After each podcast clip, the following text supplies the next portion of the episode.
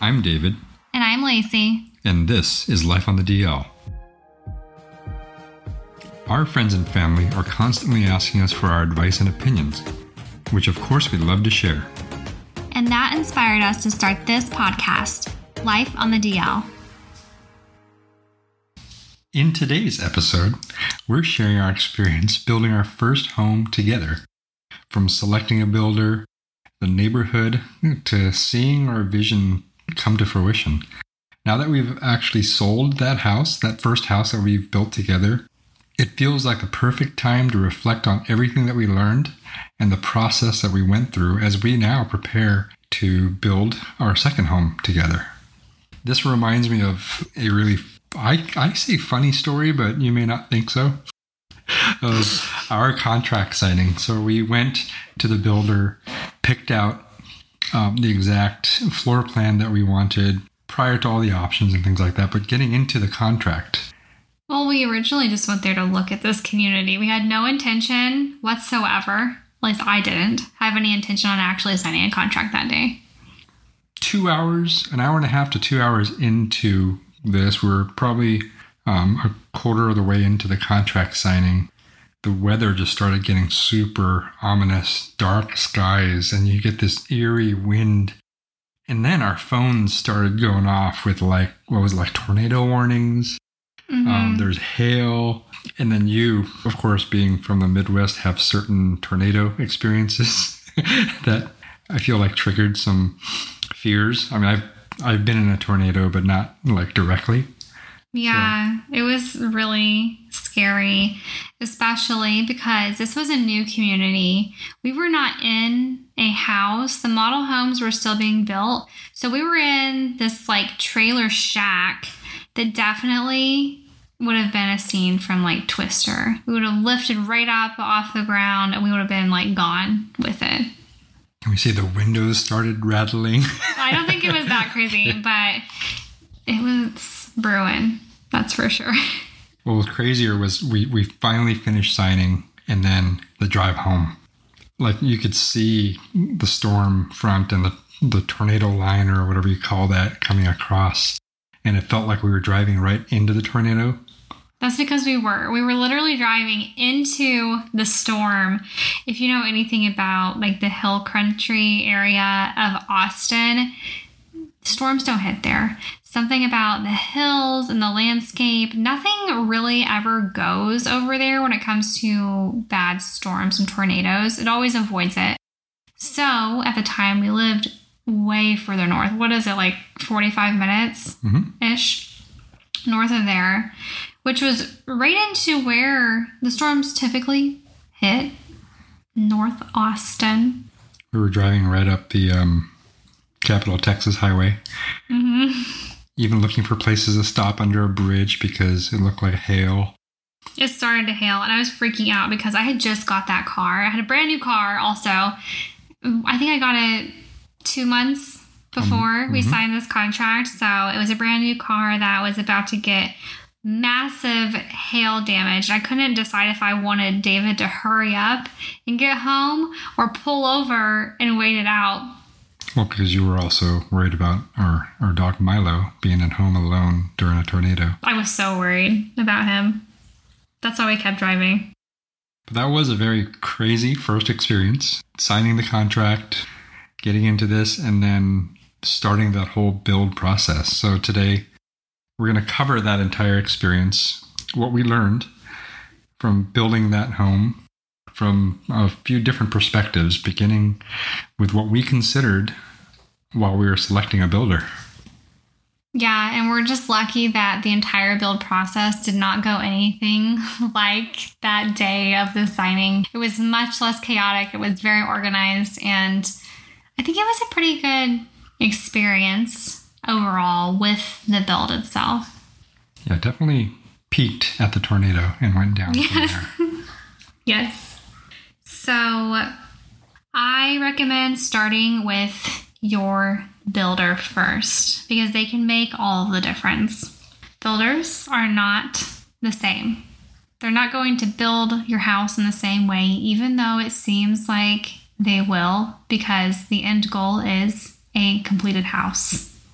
But when it comes to the materials that they use to construct your home and the strategies, such as using 4x4 or 4x6, the roof is already brought in, built in some cases, and some builders build your roof on top of your house. Now, these are all things that we learned were different amongst builders as we were analyzing and, you know, assessing which one we were going to go with. And luckily, these are all things that you can easily spot when you're driving through communities that are under construction. Typically, the lots are clearly indicated which builder is building on that lot, and you can walk through those houses while they're under construction to get a feel for what you believe the quality is like. Aside from the construction of the home, the materials that they offer during the design process may also vary. So, when you're going through and designing your house, you probably have a Pinterest board and a vision for how you want it to look. But let me just tell you, your builder is not guaranteed to offer that tile that you have in mind or that specific floor that you love. You know, every builder has their own design process and design center that you have to pick your choices from.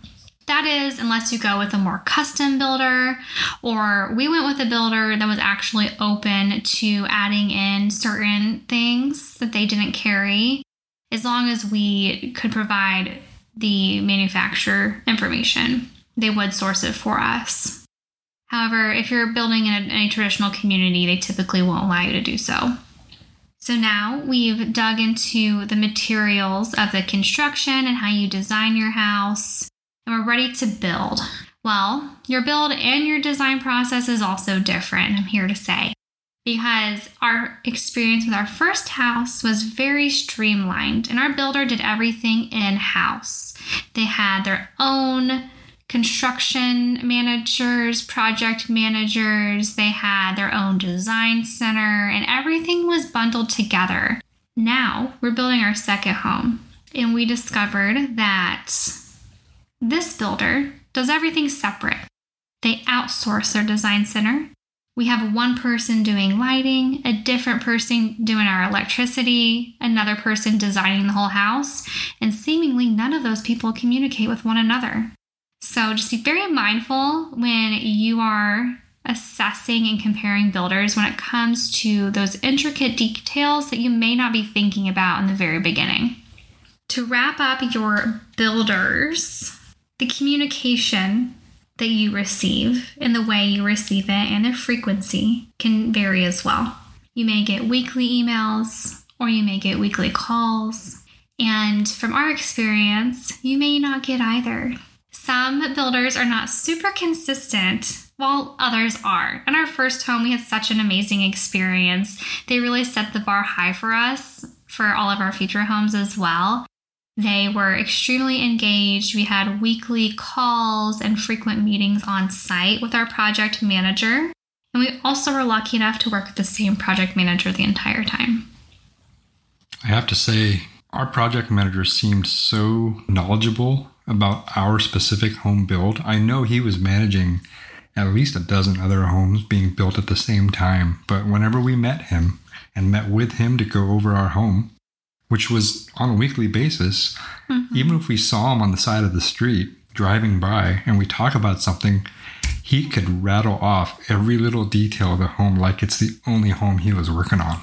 Yeah, he really had a passion for his trade or something because our experience with him was amazing. He was so good at his job. I'm thoroughly impressed. The best project manager of any sort that I've probably ever worked with. And that's saying a lot if you know anything about my field. I work with a lot of project managers and I've been one before. So I like to compare the skill set of them very much. Since we're already talking about project management, a few other things that we need to focus on. You know, I think project management is often overlooked, but it is such an asset to have on your side. Unfortunately, your construction of your house is seriously impacted by the quality of your project manager. Their attention to detail is going to be seen with the building of your home. So if you can, be really nice to them, you know, be friends with them early so that they feel obligated to do well on your house. And if they're not present, I'd say that's kind of a red flag. And that's something that we've witnessed in our house that we're currently building. We're in the last few homes that are in the neighborhood. So I think project management has kind of moved on from this community. So they're not as present as I would like them to do. And I'm having to do a lot of micromanaging, which is okay. We can fill the gap because that's something that we can do and we have experience knowing what to look for and what seems off. But if it's your first time building a house, pay really close attention to your project manager and what they're doing and where they're at when it comes to their location. Are they working on site every day? Are they walking your home regularly? Or are they just letting your trades do whatever they please? So once you've narrowed down which builder that you're going to go with, location. It's location, location, location. Where you want to build has to match with where that builder builds because not all builders build in all areas in the communities that you're looking for. Right. So the builder that we selected for our first home will only build in certain areas. And I know one thing they look at is flood zones, but I can't recall off the top of my head, but they have a whole list of criteria that they follow when looking at where they're going to build. Even if it's a build on your own lot home, if they don't like where your lot is, they're not going to put a house there, which I think says a lot about the quality of their homes. So you may believe that you know the location that you would like to be in. I know that I did. I thought I knew really well this is where I wanted to be. But we recommend driving around the locations you're considering at different times of the day, different days of the week, and really getting a feel for the flow of traffic.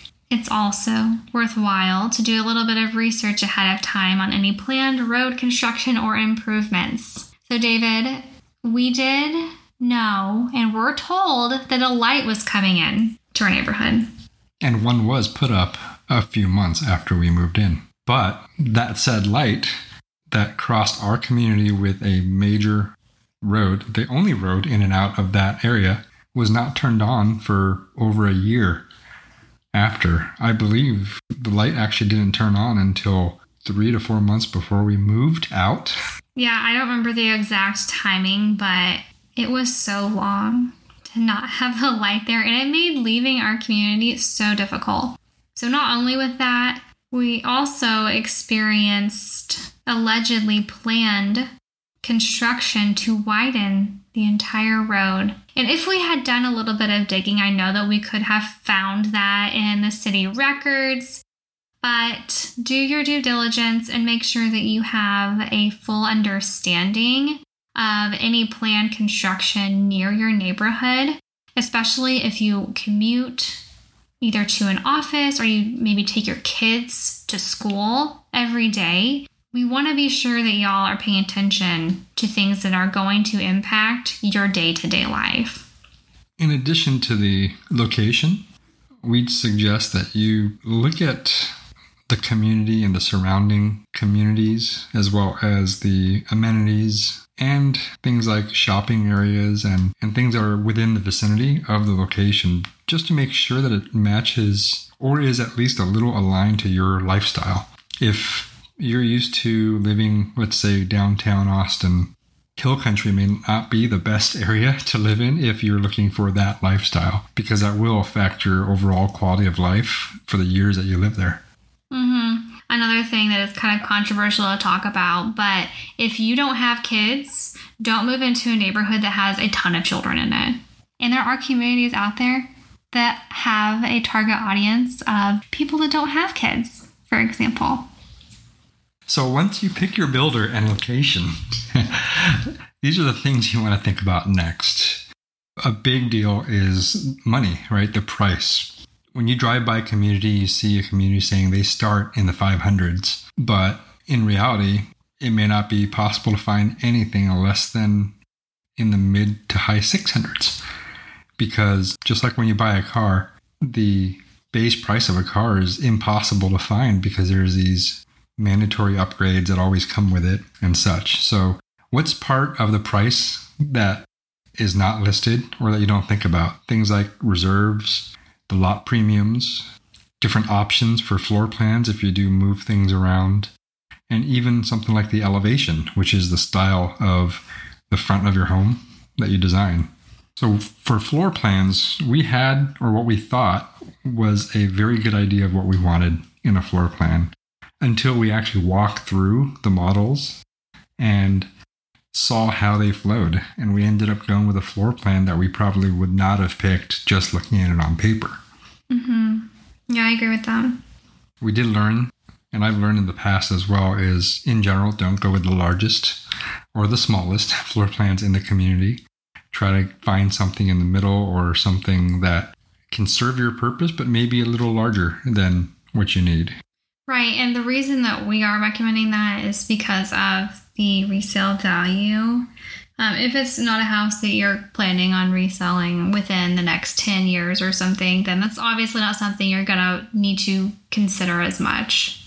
And then decide on your options very early on because these are the largest structural changes that can't be undone later on in the process. Things like a different sized bedroom or putting an office where a bedroom is or a larger outdoor living area. Um, these are large footprint changing things that you have to decide on very early on. I think we decided on ours like right at contract signing. And they actually made us. Yes. So it's not like we volunteered up that information. They told us we had to when we were signing the contract. So something to be mindful of too, that they may require that of you. And then the big, big thing for us was design. That is a piece of budget and what is part of the price that you don't see or even think of until you've built a home because sometimes that design when we go into the design center and pick out all the things that we want it could end up or did end up adding tens of thousands of dollars to the price of the home yeah it goes back to like when you're buying a car and they have sticker price and you know not a car on that lot is going to be sold at that price. It has these additional features and functionality that make it more expensive, but they bring you in with that sticker price, and it's the same with houses. They advertise a certain price, but you can't actually move into a house for that. Mm-hmm. Oh, you don't want carpet in your dining room? Hmm. it's so that will cost weird. you. The stuff that they do is crazy. They know that you're going to make some type of adjustment to your design. One part of the exterior design I definitely have to get behind is landscaping. Um, that's technically not part of design in most cases. It's part of almost like the options, but it's afterwards.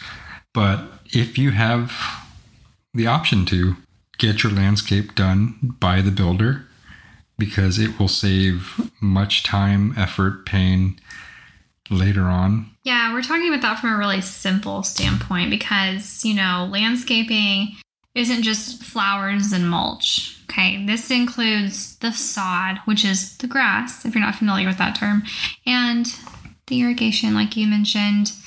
Some builders don't require that to be included, and it's actually an additional cost. Don't try to do it yourself, that's insanity.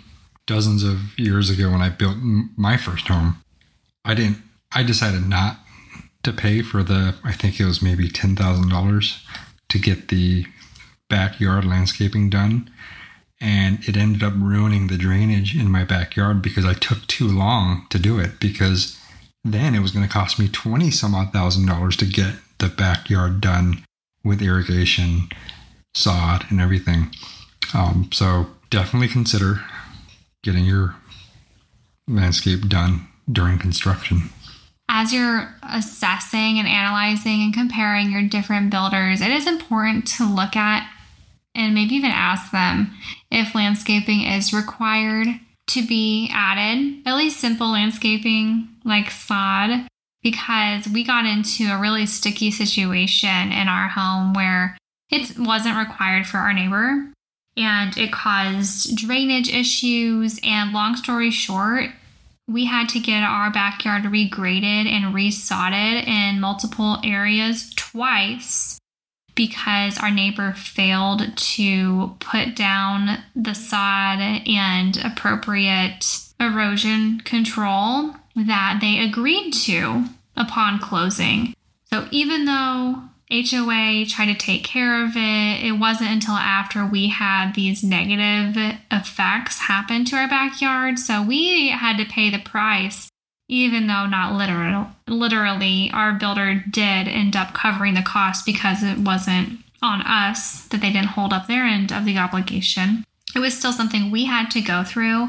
And it was a really big deal because we have a dog who needed to go potty in the backyard multiple times every day. And he wasn't able to do so for a period of time because it was just mud. It was terrible. Now we get to the fun part. We've finished the design, everything, picked everything we wanted, and now we get to build the house and watch it be built. So there's major phases, but we're going to just quickly cover the major areas of learnings that we had. The three primary areas that you need to pay attention to where we learned the most was number one, pre foundation, number two, pre drywall, and then number three, the pre closing inspections. So before the foundation goes in, make sure you talk to your project manager and ensure all the decisions are made about anything that can impact the foundation itself. These could be very simple things, but where different plumbing may go, where floor outlets may go, because those are actually in and have to be wired into the foundation. But anything that could be moved that may not have been taken care of in design, you need to talk to your project manager and make sure all that is addressed before they do the pour. Because after that, it takes a tremendous amount of effort to change. Number two, pre drywall. So everything that goes up in your frame, the studs, the electrical, plumbing, mechanical, take videos and pictures as much as you can. I wouldn't even pick a certain day or phase of area. We went in and we were taking pictures probably on a weekly basis, but at least before the drywall goes up, take pictures and video of everything so you know where those pipes are in the wall, you know where the electricals run, you know where specific wires are run for the HVAC, and can use those in the future for when you're making opening up the wall for something or drilling into the wall. Make sure you're not drilling into a, a sewer pipe which we've done in the past. yeah, I was about to bring that up. We have accidentally drilled into a pipe in the wall in an apartment we lived in. And we didn't know until water started coming out the Stinky wall. Stinky water. It was not good. I mean, how would you know? Then, after all the drywall and finishes and flooring and cabinets and everything are in, you go through what they call the blue tape inspection. And this is the final inspection that you go through find the little errors, or big, throughout the entire house before you can start the closing process. Not just yourself, but we recommend hiring an inspector that does this for a living to help you walk with you for that inspection so they can see and find things that you don't see. Yeah, and when you're going through and doing the blue tape walk, get on your hands and knees, crawl all over that house, be crazy, because this is your opportunity to request a ton of changes if they exist before you actually move in. And some of the things that we missed, I honestly can't believe we did. For example, there was a spacer left in the grout of a tile in our laundry room how do we miss that? I have no idea. But they did come in and fix it. It just takes a lot longer when you request those warranty items after you close on your house. When you catch them in the blue tape block, they have a certain time period for which they have to have everything completed. Which all have to be done before we close. Yeah, which is usually not that long after this mm-hmm. walkthrough. Maybe a couple it's weeks. Usually weeks, yes. Now, this like you mentioned, though, this is not the last time. There is the warranty period. Yeah, this isn't your end all be all last chance to fix anything. All reputable builders come with a warranty of at least a year, if not two or more. For one of the builders that we use, they offered up to a 10 year warranty. Now, of course, the different levels of warranty vary. So they'll cover the like cosmetic things and then like the structural things for different periods of time. Now, within that warranty period, just know that it is a new house. It will settle. So things will crack, chip, break, come loose. You'll find things that you did not see in the blue tape, like the spacer, things not being aligned. Take note of it all. We have a shared note that we both would enter things into whenever we see things. So having a live document like that really helps to get it on paper so you don't forget about it, and then you can address those with the warranty representative for the builder. Just remember that you will notice many little things, maybe a few big things, but it's not a big deal. It's part of the build process, part of the home, which you can get addressed within that warranty period.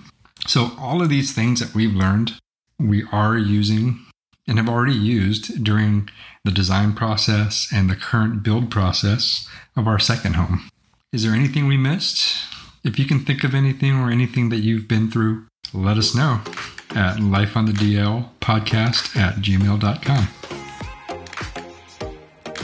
Thank you for listening to today's episode. You can find us on your favorite podcast networks with new episodes dropping every Tuesday.